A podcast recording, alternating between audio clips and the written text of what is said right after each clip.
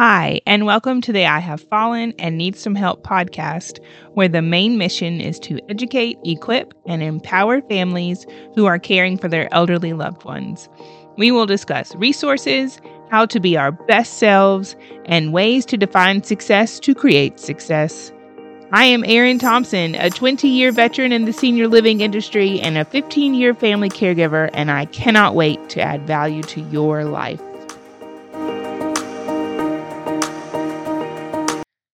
Let's talk about physical connection.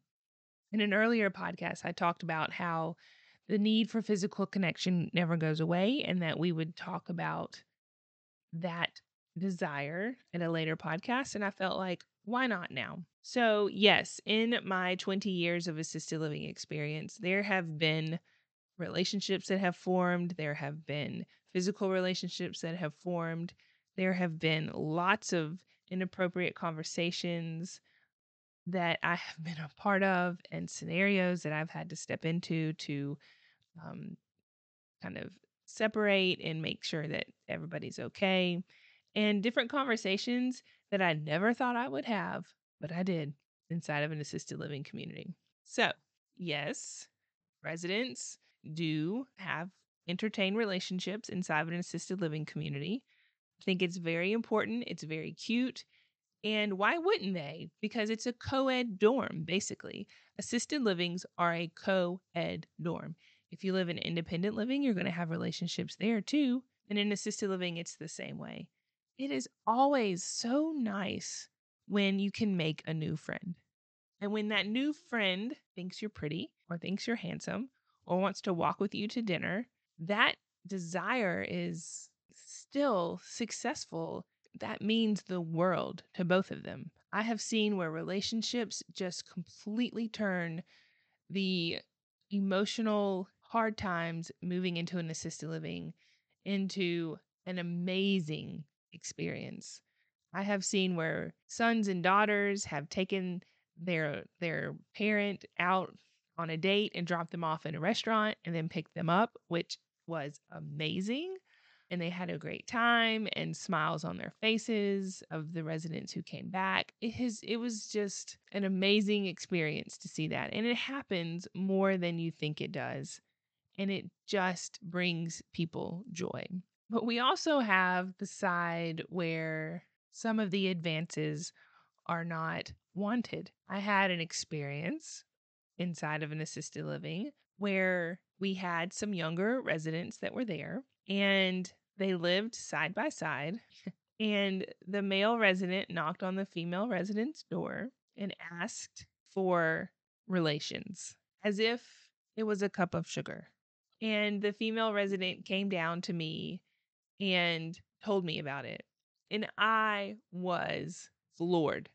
I was floored. I did not even, I was floored. And so I had to have a conversation. I had to have a conversation with a male resident talking about how those types of conversations are not appropriate. And the comment that the male resident gave back to me was, Well, it always worked before. It took every part of me not to laugh right there. Now, I just said to him, we can't have that kind of relationship here. And the boundaries were enforced and never crossed again. But can you imagine if somebody came to you and said, This is what happened to me and I don't like it? I just and then in what world was that did that ever work? You know, I don't I don't know. I don't know, but it was it was interesting. And now we have to realize that people are in assisted living because they need guidance because they may not make make the best decisions and and sometimes we revert back to living a or a fun teenage life again because we just do things without thinking of the impacts. And that was certainly a very interesting scenario for me to be in. Another scenario is when we had when we have nurses in inside of an assisted living community and we all know that the saying that nurses are not the best patients. Well, this particular nurse caught the eye of another male resident and they became fast friends. And that particular male resident already had a girlfriend outside the community. And so we had to tread lightly because it's none of our business and kind of had to have some uncomfortable conversations about protection and different things of the nature because we should. Well, when the male resident got sick, the nurse decided that she would care for them. And we had to set the boundaries that we were the nurse and that we would care for him. And that was a fun and interesting conversation as well because she was going to care for her man. when the girlfriend from outside came in, there was lots of confusion there too. He was fine. And it was just navigating the uncomfortableness of scenarios that were none of our business that was quite interesting. Um, but it was a lot of fun to see joy and happiness on their faces. The next few stories are stories that I feel like need to be heard, need to be told. And if you have loved ones, I think that you need to take heed of these warnings. The internet is a very scary place and can a lot of people can be taken advantage of.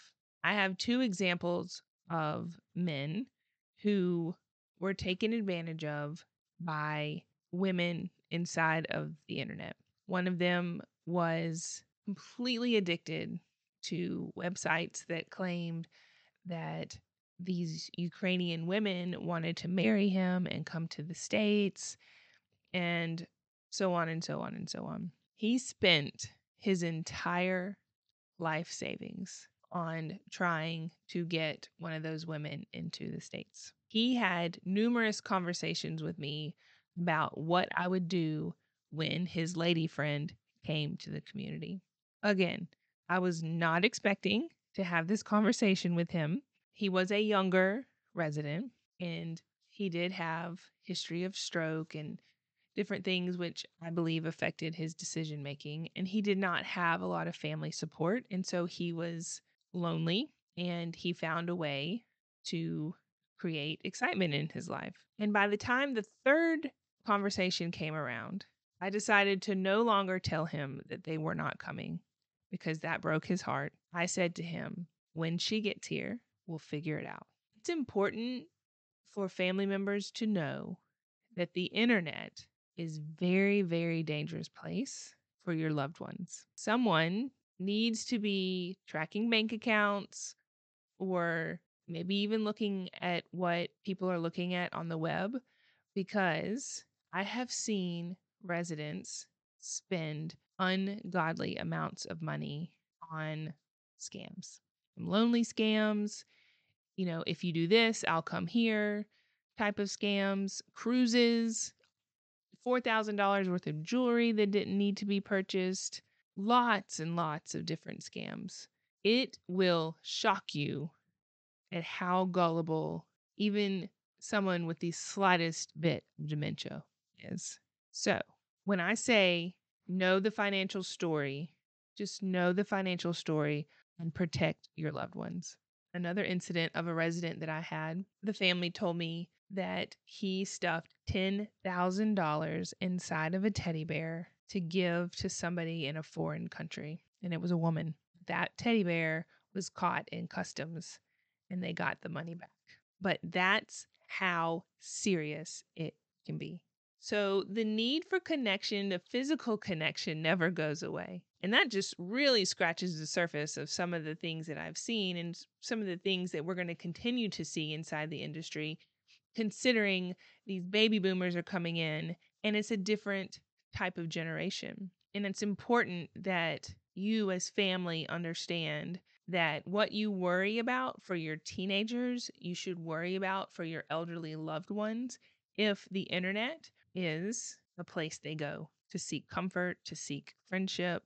It is a very scary place and it can cause a lot of financial hurt and heartache, and it can also bring a lot of joy. And I believe that that type of need for connection is what is one of the great things about assisted living. The physical need for connection in memory care in the state of Alabama, anyways, doesn't allow for reciprocated physical um, connection.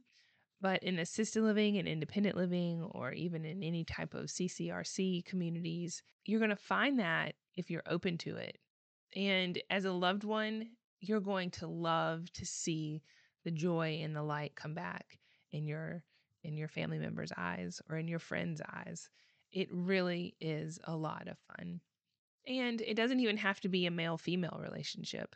I have seen where there are two female friends that have really hit it off and um, gotten a lot of benefit from each other's relationships. And we'll see as the time progresses that we'll we'll find that the desire and the need for connection never goes away.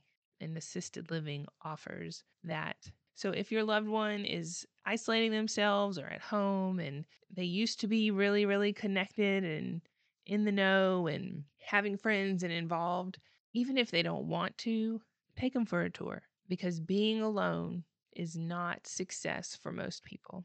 And choosing to allow them having small, intimate conversations about assisted living and everything they have to offer versus being home alone and not connected is worth your time. Because when you find the right one, a whole new life can start.